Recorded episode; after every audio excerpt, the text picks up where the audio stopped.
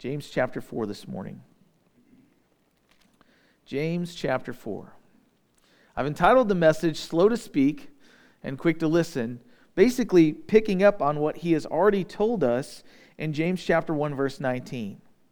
He says, "So then, my beloved brethren, let every man be swift to hear, slow to speak, and slow to wrath." For the wrath of man does not produce the righteousness of God. So we've been over that part of chapter 1. But it's going to tie into what's going on in today's passage because he has been talking about where wars come from. And if any of us have ever really thought about the global condition that we live in right now, there are more wars going on than there ever have been. And there are many who are from uh, secular thinking that think that if we just all work together, that we would be able to get rid of the problem of war. There would be peace on earth.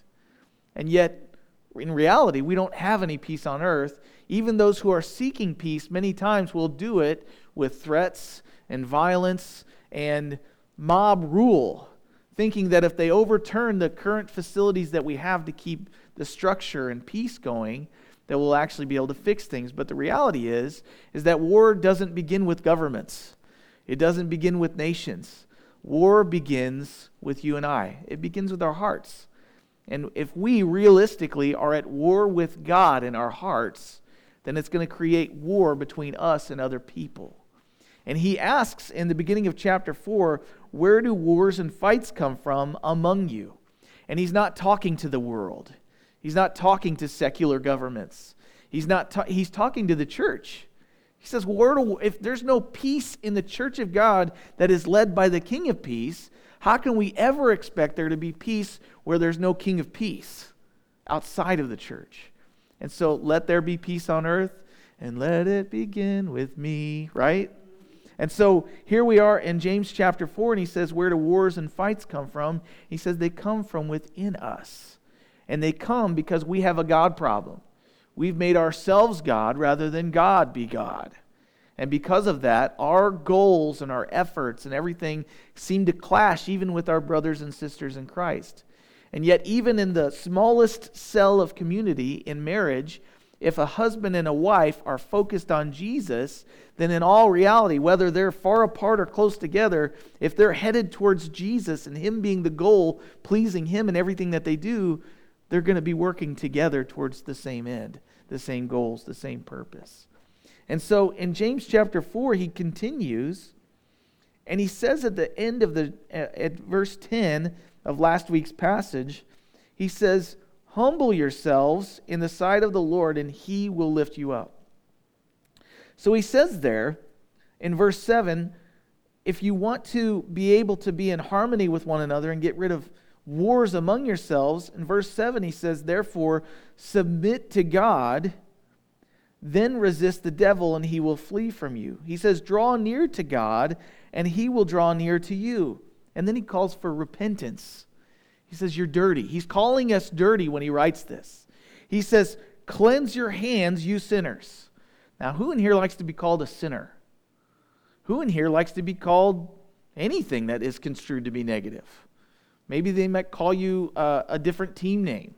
Maybe somebody might call you a nickname that you don't like from high school. Uh, the reality is, none of us like to be spoken ill of.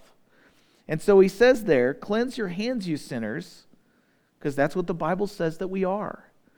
Purify your hearts, you double minded. Lament and mourn and weep. Be broken over the fact that you're broken he says, Let your laughter be turned to mourning, your joy to gloom. Humble yourselves in the sight of the Lord, and he will lift you up. So, in that quick review, we find that pride and idolatry are what kindle wars. When we worship something other than God, that kindles war. When we have pride within ourselves and we think ourselves to be better than we actually are in the sight of God, that's where wars start. And what we find out from that passage is that God actually resists those who are prideful, but he gives grace to the humble. He gives grace. God's riches at Christ's expense. God shows us grace, and he loves us despite our wickedness. We don't deserve it. We can't earn God's favor.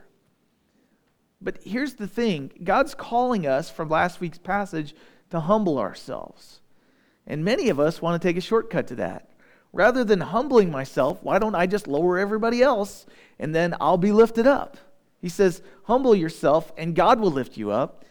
But us and our pride, we hear that and we go, Well, that's kind of the hard way. Why don't I just lower the level of everybody else and then I'll lift myself up? We lift ourselves up by how we treat others. It's easier to humble others instead of ourselves. And so, as we start the passage this week, that's what he's saying. He says in verse 11, Do not speak evil of one another, brethren. Don't speak evil of the brethren. He who speaks evil of a brother judges his brother, speaks evil of the law, and judges the law. But if you judge the law, you're not a doer of the law, but you're a judge. And there is one lawgiver who is able to save and to destroy. Who are you to judge another? So, again, putting yourself in the place of God, we end up judging others. And the goal is to exalt ourselves at someone else's expense. And I want to point out that if you've ever experienced that, so has Jesus. Jesus said, Love your enemies. If you have somebody that speaks evil of you, if, if you want somebody to be able to relate to you, Jesus can. He had people speak evil of him his entire life. Uh, he had siblings, so you know they had spats. You know, he had the religious leaders that were constantly uh, trying to find a way to catch him. And in Matthew chapter 12, verse 9, as Lucy and I were reading our Bible this week, we actually came across a passage that I saw in a different light. Matthew tw- chapter 12, verse 9. It says there that Jesus had departed from the place that he was, and he went into the synagogue. And behold, there was a man who had a withered hand. And they asked him, saying, Is it lawful to heal on the Sabbath? And they asked him that in order to accuse him of wrongdoing. If he, he couldn't win this, this thing they're asking. If he said, Yes, it's lawful, then he, he loses the argument because they're saying he's working on the Sabbath. He's breaking the Ten Commandments. But if he says, No, it's not lawful, then he's basically saying, this guy's just going to have to remain as he is, even though I have the power to heal him. And so then he said to them, What man is there among you who has one sheep, and if it falls into a pit on the Sabbath, will not lay hold of it and lift it out? Verse 12 Of how much more value then is a man than a sheep? Now, even Jesus says that people are worth more than animals. So, in our day and age where animals many times are treated better than human beings, we could see Jesus' opinion on this. That man is created in the likeness and in the image of God, and so because of that, he has worth beyond animals. But he says there, of how much more value is a man than sheep, therefore it is lawful to do good on the Sabbath. He's telling them their question is a little ridiculous. Is it lawful to help people on the Sabbath? Then he said to the man, Stretch out your hand. And he stretched it out, and it was restored as whole as the other. And the Pharisees immediately went out, plotted against him how they might destroy him. Some of your translations might say that he immediately, they, they saw him help and heal a man that couldn't use his hand, completely restore it miraculously. And because their hearts were so hard, their first goal was to find a way to kill him.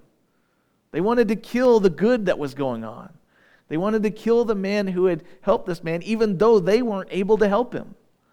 And so that's what sin does it taints your perspective. So was going to go on to verse 21, but let's stop there for now. So we go back to James, and we see that Jesus experienced this treatment. He had people speak evil of him, they called him a blasphemer. Steve, if you could give me the next slide, please. So, verse 11 and 12, he tells us um, don't speak evil of one another. Don't speak evil of one another because you make yourself a judge. Now, in the case of the word judge here, he's saying we eternally judge people if we're not careful. Now, there is a judgment that as Christians we are supposed to exercise. And we use the word judge, but really the idea is a fruit inspector. Because our lives as Christians, we are supposed to produce fruit. The fruit of the Spirit is love, joy, peace, patience, kindness, gentleness, faithfulness, and self control, of which there is no law against. But there are also fruit of the works of the flesh in our lives that will show up when there's an unhealthy heart. And so we as believers need to not only hold each other accountable, but notice when there's bad fruit being produced. But the problem is, many times when we notice in each other that there is bad fruit being produced, rather than seeking to help that person get better, we, we, tend, to, uh, we tend to shoot our wounded. We tend to kick people when they're already unhealthy. God's purpose in us inspecting fruit in one another's life is not to harm each other, but it's actually to heal each other.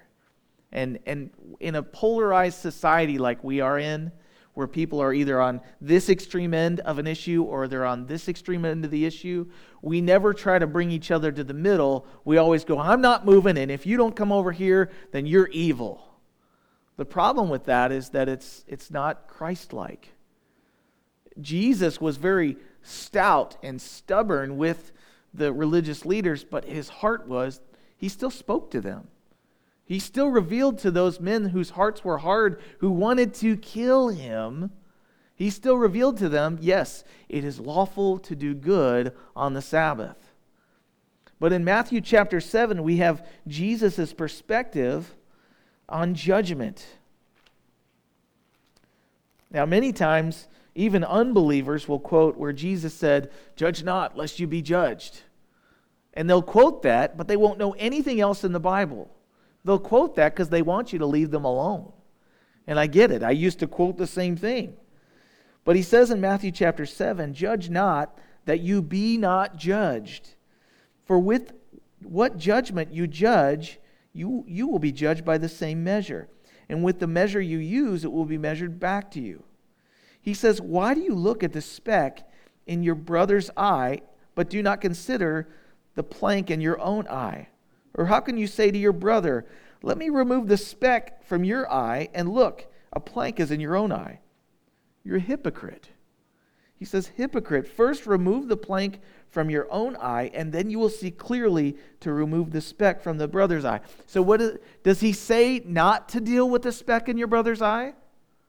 Because I think that's a lot of the ways that we take it.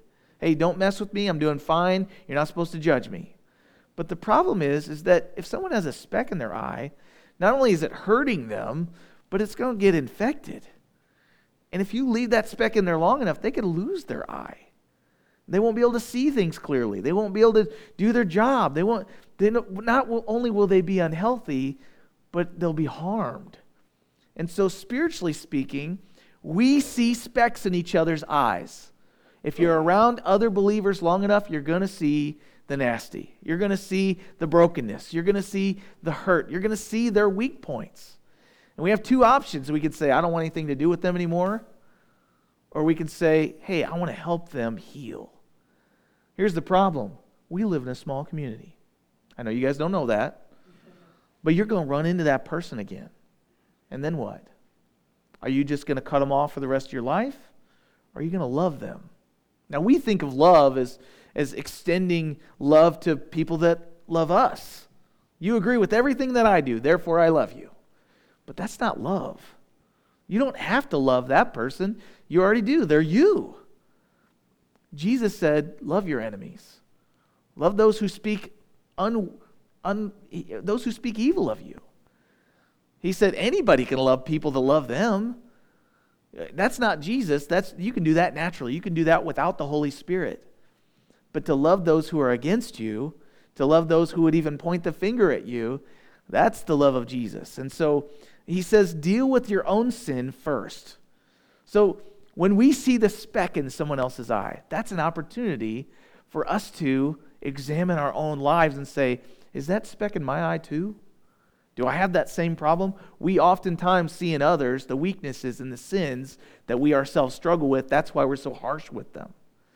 But if you have had something taken out of your eye, if any of you have ever had something in your eye, you know that it's the most painful and yet it's the easiest to look over and see.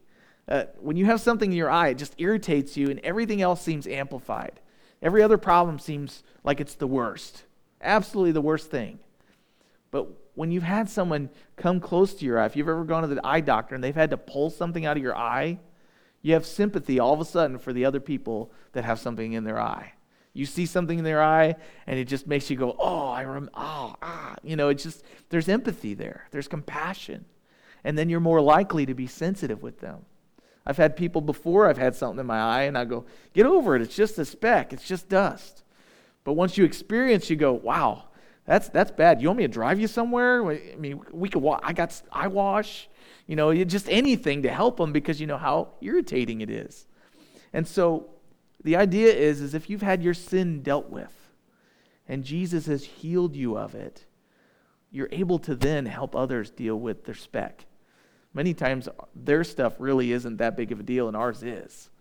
And so get busy obeying the law for yourself instead of trying to decide whether or not it applies to you.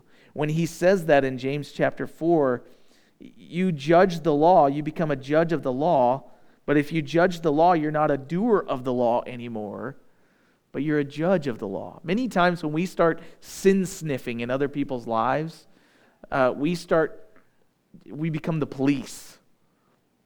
And, and the reality is, when we become the police, we stop inspecting our own lives. We, we spend all of our efforts and energies getting the magnifying glass out and looking in other people's lives, watching their Facebook feed, doing whatever it is you do. We get nosy, we become nosy Nancy's, and we try to fix everybody else. And in the meantime, we're a jacked up mess because we stopped looking in the mirror. And so he says, don't judge each other and become a judge over everybody else and a judge of the law. It, we, dis, we start becoming those that go, you know, uh, this law really applies to that person. You ever read your Bible and go, man, so and so needs to hear that? I've done it. Be careful. That's the flesh avoiding what you need to deal with and start throwing dust in the air and distracting and looking everywhere else. Get busy doing what God's shown you to do. And if you'll get busy doing what God's showing you to do, then you will be able to deal with others. In Galatians chapter 6 verse 1, and I'm probably getting ahead of myself because that's what I do. But in Galatians chapter 6, verse 1, Paul speaks on this. He says, Brethren, if a man is overtaken in any trespass, you who are spiritual, restore such a one in a spirit of gentleness. Well, that's obvious, right? I can help them because I've been through it. But then he says this and if you're not careful, you can read over it. He says, considering yourself also, lest you be tempted. When you go to help people get out of their sinful situations or to repent, realize that you are also going to be likely to be tempted to do the same thing, even though you just helped them. He says, if a man is overtaken in any trespass, this isn't the idea of somebody that's going out and obviously sinning and rejecting and rebelling against the commandments of the Lord. This is someone who is trying to do right, and because of this weakness that they have, they're overtaken by something that they are likely to be overtaken by. It's something that they've always struggled with. He says, Restore them in meekness, considering yourself, lest you also be tempted. And so, what are we supposed to do? We're not supposed to sin sniff. We're not supposed to judge each other, but we're supposed to help each other.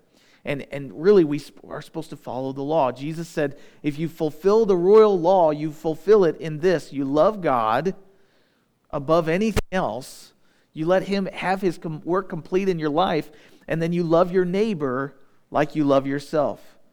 And we saw that in James chapter 1, verse 25 where he says this He who continues into the perfect law of liberty, excuse me, he who looks into the perfect law of liberty and continues in it, and is not a forgetful hearer, but instead a doer of the work, an obedient servant, this one will be blessed in what he does, not in what he knows, but in what he does.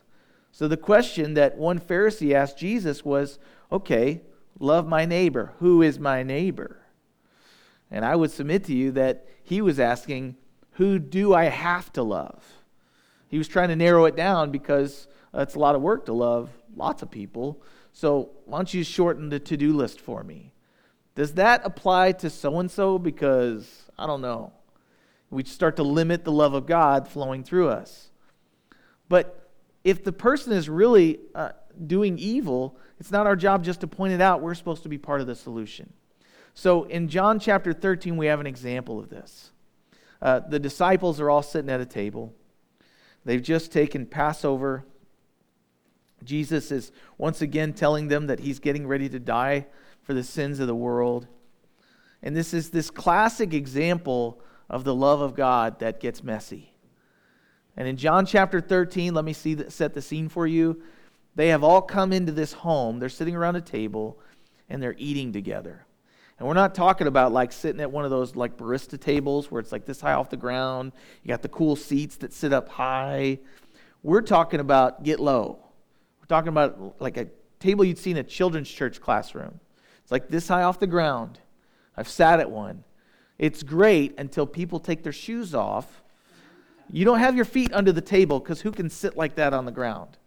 You're actually sitting, I'm going to do it because I have to. You actually have to sit at the table ugh, like this, and you sit essentially like this. So if you got somebody sitting next to you, over here is not the place to be, especially if they got my feet. Well, I was sitting next to, many of you might know him, and he'd laugh if I, he heard me telling the story, but went to Israel two years ago.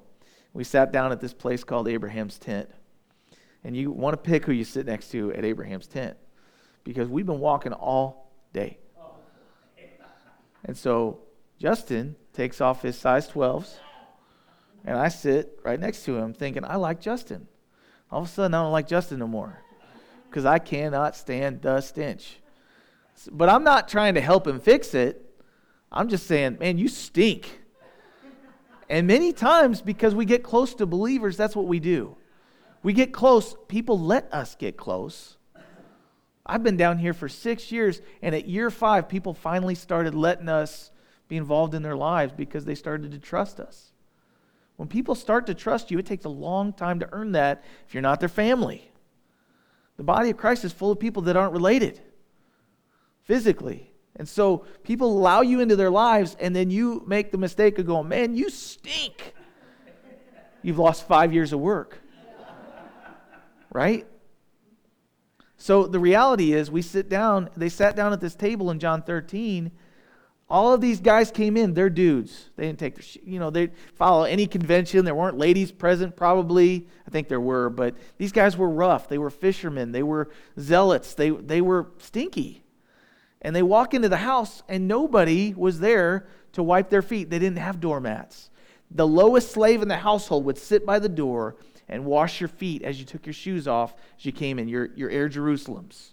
Wearing sandals, walking around in uh, probably poop. I haven't said that in a while on a Sunday morning. You're walking around, you step in stuff, you walk in, you're going to have a meal. So it wasn't just their smell, it was whatever they walked in. And they sit down, they're having a meal, and at the end of the meal, Jesus gets up, having noticed that their feet stank. He girded himself with a towel. He took the form of a slave and he washed their feet. And you know it was bad because Peter said, No, no, no, no, don't wash my feet. You don't know what I've been walking in. And he said, If you don't let me wash your feet, you can have no part of me. He said, Well, then wash my whole body. He goes, No, Peter, you just need your feet washed. You know, let's not get crazy here. But he saw that they stunk. He saw that they'd been walking through garbage. He sees that we've been walking in sin for the bulk of our life. And he doesn't say, You stink. I don't want nothing to do with you. He says, Let me clean you. And sometimes he calls us to be a part of that foot washing. Now, we don't do foot washing here. Many of you might have been around that. But Jesus cleanses us of the stuff that we're uncomfortable with people knowing. Think back, if you're married, think back to when you first got married and your wife or your husband, you, you like, you, hey, close the door, I'm going to the restroom. All the stuff that you're like, I don't want anybody around. And then you get a few years in, you're like, ah, here, here I am. You know, but but we don't like to let people into the reality is that we're, we're people. We still make smells and we still have problems and we have bad habits. We don't like to let people into that. But Jesus knows about all that stuff at the beginning and he wants to help us out with it. And he wants you and I to help each other, to build each other up in the faith. And that takes allowing people into your weak spots So when people allow you to see their brokenness, don't be quick to point it out. Be quick to help them in it. Be quick to help them out of it gently. And so there's a blessing attached to this. So that said, we're going to move on because I've taken too much time in that. Planning. James chapter 4 verse 13 he says, "Come now, you who say today or tomorrow we will go to such and such a city, we'll spend a year there, we'll buy and sell and make a profit, whereas you do not know what will happen tomorrow. For what is your life? It is even a vapor that appears for a little time and then vanishes away." Instead, you ought to say, If the Lord wills, we shall live and do this or that. But now you boast in your arrogance. All such boasting is evil. So, my question for you this morning is Is planning bad? I don't think that planning is a bad thing. I think it's wise. The Bible teaches that planning is wise. Um, but the problem that we have with planning is that many times we get into planning mode and then we will not deviate. This is the plan. This is what we're doing. I don't care. We've already filled in the calendar. I don't know if you can see it, but I put like a calendar up there and the ladies writing on it. There's sticky notes on the side, and every day is full. And I get that. We're at a spot right now where we have two kids, and one of them's getting ready to be in kindergarten. Our life is about to get actually busy. And no matter what season you're in, you are never less busy than you are right now. You're the least busy you'll ever be. Now, Dave might disagree, but he fills his calendar too. People that are retired fill their time too. You, you always find time to do what you want to do. So, is planning bad? No. The problem is, is that we get prideful, we get arrogant about our planning, and we decide, you know what? My plans are obviously God's plans, because uh, he, why would he disagree with my plans? He knows I got kids. He knows I got a job. He knows that I got family commitments. He knows that I got chores to do. He knows I got my workout schedule. He knows I got whatever it might be. We've all got stuff going on. Little Dribblers has just gone through a season of your Saturdays are now planned for you, right? And sometimes they go long and sometimes they go short and sometimes they just don't end. And it's nice out and you can be mowing the grass and all these things. But the problem is we boast about our plans. Now, I looked up the word boast. The word boast means this to talk with excessive pride and self satisfaction about one's achievements, possessions, or abilities. We like to boast in our ability to plan. I tell you what, I can fit more in a day because we got the Google calendars, we got all these things that we we hey, we can make it an hour here, we can make it 3 hours there, and then by the end of the day, we'll be able to go to bed early. And many times we boast in those plans and they work. I, wouldn't say that there's a whole lot of rest in them, and some of that is unavoidable. But what's wrong with boasting about our plans? Well, in Luke chapter 12, Jesus spoke to this. He told a parable about a rich man Luke chapter 12, verse 13.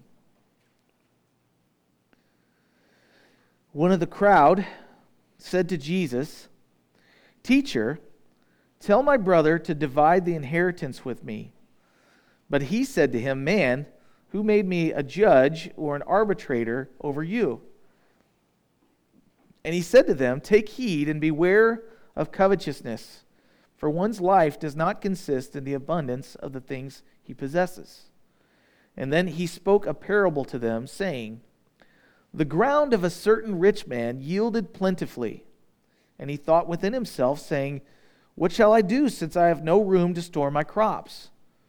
So he said, I, that's the first step in his wrong assumption. He started with the I thing. I will do this. I will pull down my barns. I will build bigger barns, and there I will store all my crops and my goods. And I, notice how many times he says I, I will say to my soul, Soul, you have many goods laid up for many years. Take your ease, eat, drink, and be merry. But God said to him, Fool, this night your soul will be required of you, and then whose will those things be which you have provided? So is he who lays up treasure for himself and is not rich toward God. So the problem with boasting in our plans is that we never take into account that God has plans.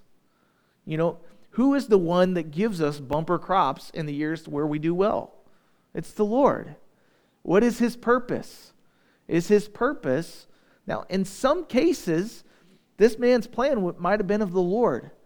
But he speaks nothing in there about the, the man seeking the Lord concerning the abundance. Have you ever thought that? My boss gave me a bonus.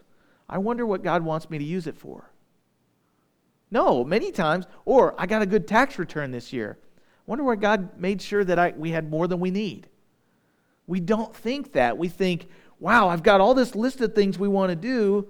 Let's do them and we don't consider the Lord. That's where the arrogance comes from. We think that we know how long our lives are, and then our society is built on the fact that we get to retire one day. But does God have retirement in mind for you? And the reality is, He might. And so this isn't a condemnatory towards preparation. But the other side of it is, He might not. And then what? Is God anti retirement sometimes? I think sometimes He is.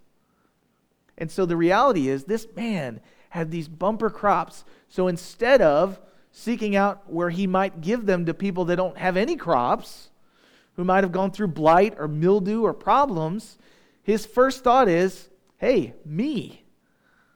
And then he's going to build bigger barns to save up all those crops. And in the meantime, there might be people that could use it right now. He's saving for a future that isn't guaranteed, and he's holding that those bumper crops away from those who guaranteed have a need right now. And so we have to be careful that we don't plan things based on our own understanding. Our tendency is to boast in our plans and to forget God's plans. And Proverbs chapter 3, verse 5 through 6 instructs us to avoid this. He says, Trust in the Lord with all your heart, soul, mind, and strength, and lean not on your own understanding. In all of your ways, acknowledge the Lord, and He will direct your path or your plans, your future. We don't know how many days we have left. That's just a reality. But God does, and He knows the best way to use what He's given us. So, who does know where your path or your life is headed? He says, Pray, if the Lord wills, we shall live and do this or that. And for those of us who are busy, and we do live in a society that kind of boasts in our busyness even sometimes, the reality is we still have a lot more freedom than we would like to admit.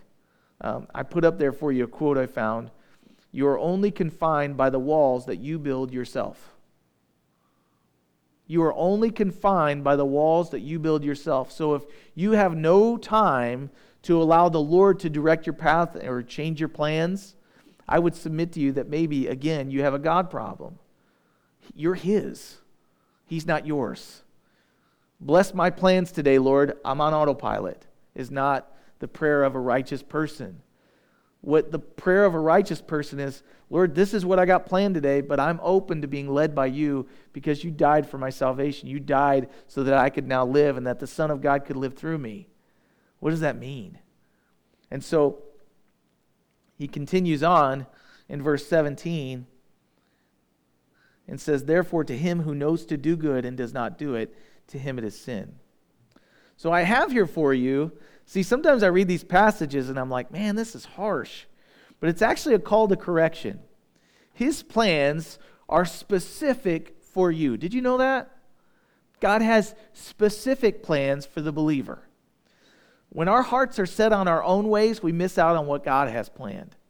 In Ephesians chapter 2, verse 10, we all quote verse 8 and 9, which says, For by grace you have been saved through faith, not of ourselves, it is the gift of God, not of works, lest anyone should boast.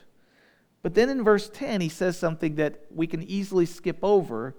He says, We are his workmanship created in Christ Jesus for good works, which God prepared beforehand that we should walk in them. How do you prepare things beforehand?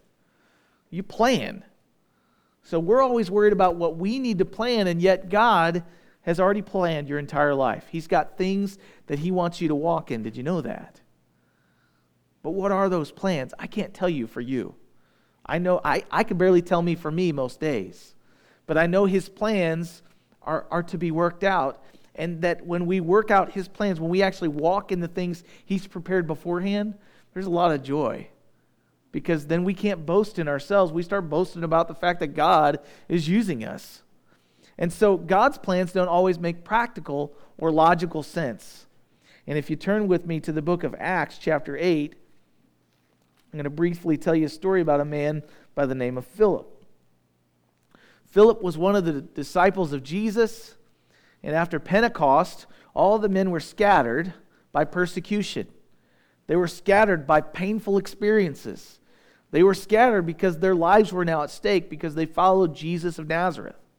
And so that scattering caused them to be sent out to plant the seed of the gospel, just like those dandelions you're about to be uh, upset about for the next three months.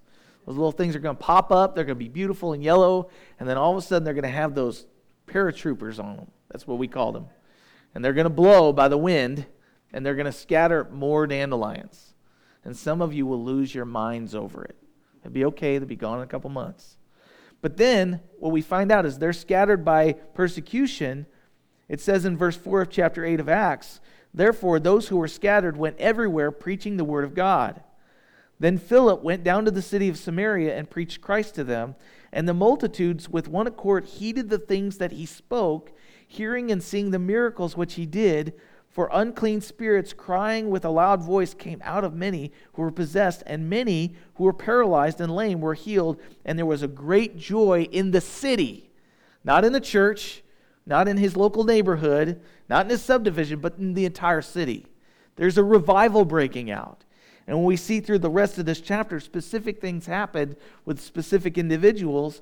But as revival is breaking out and people are starting to follow Jesus and they're repenting of their sins, they're getting rid of their idols, they're deciding to walk with Christ, the church is being built up.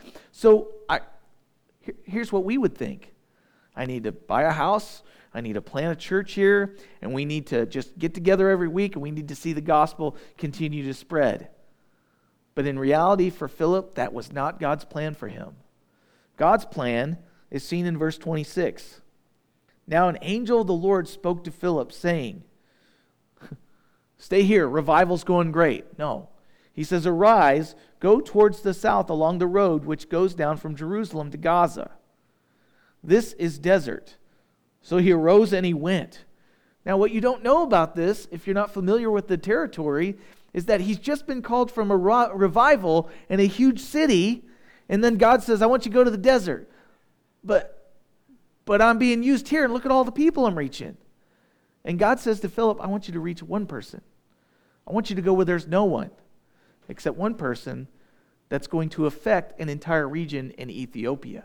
So we get there in verse 26. He says, He arose and he went, he obeyed. He was guided by the Spirit of God to leave revival and go to the desert. Behold, a man of Ethiopia, a eunuch of great authority, under Candace, the queen of the Ethiopians, who had charge of all her treasury and had to and had come to Jerusalem to worship, was returning and sitting in his chariot. He was ready. He was reading Isaiah the prophet. Then the Spirit said to Philip, Go near and overtake this chariot. So Philip again obeys. He ran to him, heard him reading the prophet Isaiah. I don't know about you guys, I don't read in cars. This dude's in a chariot reading the Bible. He's hungry for the Word of God. He's like bouncing around, reading, and he's reading out loud. When was the last time you read the Bible when it wasn't a comfortable spot. When was the last time you read the Bible out loud? There's power in that. So he's reading the Bible out loud. And he said, How can I, unless, excuse me, so Philip ran to him and he said to him, Do you understand what you're reading? Philip understood that if he was sent here, it must be for a reason. And, it, and this man's reading the Bible and he says, Do you understand it? And he said, How can I unless someone guides me? And he asked Philip to come up and sit with him. The place in the scripture which he read was this. So I wonder if this is God's specific answer to a prayer that this man riding in the chariot said, God, I don't get this. Send help. Now, God can miraculously get, whisper in your ear and tell you things, but he wanted to use a person. So he sent Philip from this revival to the desert to speak to one man and to give him simple understanding in Scripture and to read the Bible with him, to help him understand. He was led as a sheep to the slaughter, and as a lamb before its shearer is silent, so he opened not his mouth. In his humiliation, his justice was taken away, and who will declare his generation? For his life is taken from the earth. So the eunuch answered Philip and said, I ask of you, of whom does the prophet say this, of himself or of some other man? And Philip opened his mouth and, beginning in the scripture, preached Jesus to him. And as they went down the road, they came to some water. The eunuch said, See, here is water. The eunuch's response is faith. Man, God must really want me to believe in Jesus because he sent you here from where? And you're just here to read the Bible to me? God's hand on Philip's life and on this eunuch. And so he's moved to faith in this instance, and he's baptized immediately. So he commanded the chariot to stand still, verse 38. Both Philip and the eunuch went down into the water and baptized him.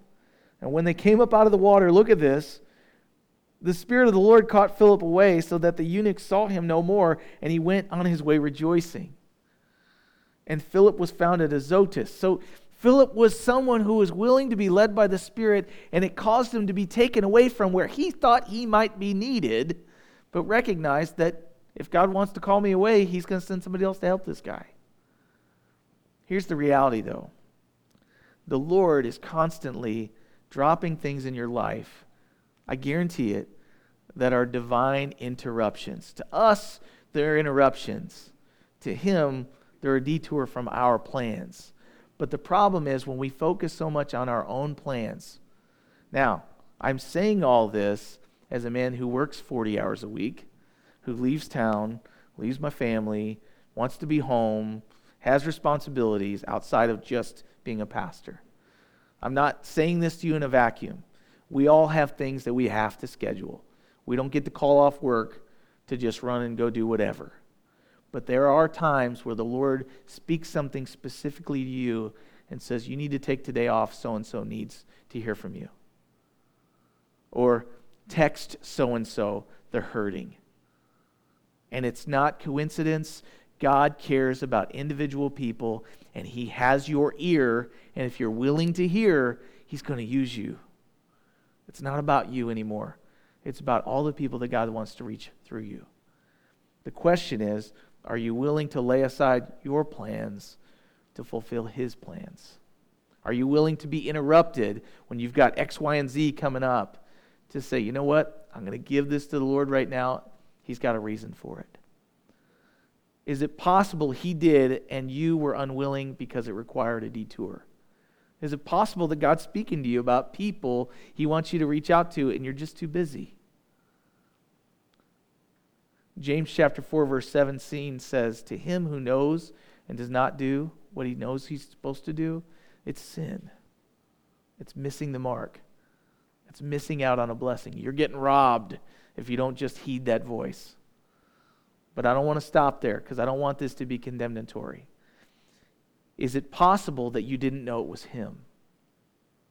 Is it possible that you are not used to hearing the voice of the Lord? You're not at that maturity level yet. You didn't know that God speaks to individual people. And so you just were like, man, I don't know why I'm thinking of so and so, but I got, all right, anyway. And then you just move on. It, happens. Not all of us recognize that God speaks to us. Not all of us has read that chapter in Acts chapter 8. And so if that's you and you want to mature in your walk with the Lord, if He tells you to do something, and you're not sure whether or not it's Him and it seems to be in line with what God does, do it. What's the worst that could happen? You took a step of faith, somebody got loved on, it wasn't the Lord, He's still going to use it. It's worth the step of faith. The mature Christian life is willing to be led by the Holy Spirit. 2 Corinthians chapter 5 verse 7 says, "We walk by faith, not by sight." So it may not make sense. But also, of course, I didn't read this passage, but in 1 Samuel 3, a young man named Samuel was actually given up by his parents to be a servant in the house of the Lord. And he lived there from a young age with the high priest at the time, Eli. And Eli and Samuel are sleeping one night, and Samuel wakes up in the middle of the night and says, Samuel, Samuel. So he gets up and does what you would do if you heard your voice in the middle of the night. He finds the one person in the building. He says, What do you need? And Eli says, I didn't say anything. Go back to bed. So then he's laying there. He goes back to sleep. He wakes up. The Lord says, Samuel, Samuel.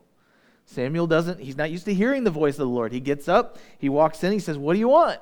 And Eli says, I didn't call your name.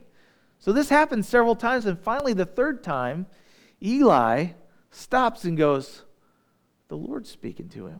Now, in those days, no one was hearing from the Lord because there was so much sin going on. Eli had let, allowed his sons to get into so much sin that the name of the Lord was being blasphemed. So the Lord said, I'm not going to talk to you anymore. You're not listening anyway. And so Samuel's hearing the voice of the Lord. Eli finally figures out that's what's happening. He says, Go back to your bed. The Lord is speaking to you. When he speaks your name, respond and said, Speak, Lord, for your servant hears. He teaches him to respond to the Lord with an openness to be obedient to whatever he's going to show him. Now, what we find out later is that the Lord's going to prophesy against Eli and his sons, and Samuel's going to become the next prophet of the nation. But Samuel responds to the Lord, and then he tells Eli the hard thing Hey, Eli, I know you're like the one I'm serving, but the Lord's not happy with you. Can you imagine if the Lord told you to tell your boss, Hey, uh, you're not doing things right, you need to repent? You know, that would be a humbling experience, but he's obedient.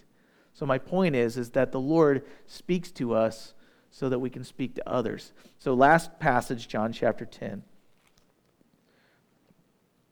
Does Jesus still speak to us today? Because that was an Old Testament re- example. And if it's just in the Old Testament Jesus doesn't speak about it, and the, then the epistles, the letters don't speak about it, I don't think it's a hill we can die on. But James is writing about it. We just read a passage in the Old Testament, two of them. So let's go to what Jesus has to say. And in John chapter 10, verse 22, this is what it says It was the feast of dedication in Jerusalem, and it was winter. And Jesus walked in the temple in Solomon's porch. And the Jews surrounded him and said to him, How long do you keep us in doubt? If you really are the Christ, or in the Hebrew it's Mashiach or Messiah, if you're really the one that the Old Testament has told us is coming to deliver Israel, is what they're saying, then just tell us plainly. there was many occasions where they said this. Just, just get down to the brass tacks. And Jesus answered them and said, I told you, and you do not believe. The works that I do in my Father's name, they bear witness of me. But you do not believe because you are not of his sheep, as I said to you. My sheep hear my voice, and I know them and look at this, they follow me. And I give them eternal life, and they shall never perish, neither shall they neither shall anyone snatch them out of my hand. My Father who has given them to me is greater than all, and no one is able to snatch them out of my Father's hand. I and my Father are one. But did you notice what he said? Verse 27 My sheep hear my voice, and I know them, and they follow me. And of course, James has been talking over and over about faith without works to follow it. It's dead faith. So let me ask you this morning are you the person that plans so much that they're unwilling to be flexible when the Lord says go the other direction? Or go in the same direction but for a different reason? And then my next question is or is it possible that you didn't know it was Him speaking? Let me encourage you this morning. The Lord is speaking. He is telling you. I'm just learning this now as a 12 year old Christian. But the Lord does care deeply about all of us, and He does use us to speak in the lives of others, believers and non believers. Don't quench the Spirit. Don't ignore His call to go and say the simple thing or the hard thing or the good thing, or to just walk with somebody through sorrow or through sin that they're trying to get past and the consequences. He will use you if you are willing. Jesus' sheep know his voice and they follow him. The other thing is, maybe you're here today and you're not a follower. Maybe you're somebody that doesn't know the voice of the Lord, and it's simply because you don't know him. Let me, eh, eh, let me encourage you. Uh, he wants to know you. And He wants to speak to you. And He wants to bring you out of your stinky feet stage. He wants to deliver you from your sin. He wants to give you eternal life. He wants to give you a life where you can live with Him now. So, Father, we thank you for this admonition, this encouragement, in some ways, this rebuke from James. James knew it firsthand. He was your brother, Lord. And uh, he didn't believe in you his entire life. And yet, after the resurrection, he saw you. He responded. He repented and became this bold leader of the faith who said the hard right thing. And so, Father, help us to be those that don't speak evil of one another, even within our hearts. Murder begins within the hearts. We have the power of death and life in our tongues. Help it help us to use what we see in people to deal with our own sin and then to help them to restore them to fellowship with the Lord. And if it's us that needs restored to fellowship with the Lord, help us to have a humbleness to realize that we are not perfect and we do need help. And in the same token, Lord, help us not to be those who boast about our plans so much that we ignore you. Forgive us for ignoring you. Forgive us for not responding in faith and just loving people when you give us that nod. Lord, help us to be so sensitive to what you would have us do that we'd be willing to go anywhere and do anything. At just you just saying, "Hey, it's time to go." Hey, it's time to text. Hey, it's time to reach out to so and so. They need me. Lord, let us be your hands and feet. We love you. We thank you for sending people into our lives who have been your hands and feet, who have restored us gently, who have loved us when we were unlovely, who continue to love us when we're unlovely. Lord, thank you for sending feet washers into our lives. We love you. Thank you for loving us. In Jesus' name, amen.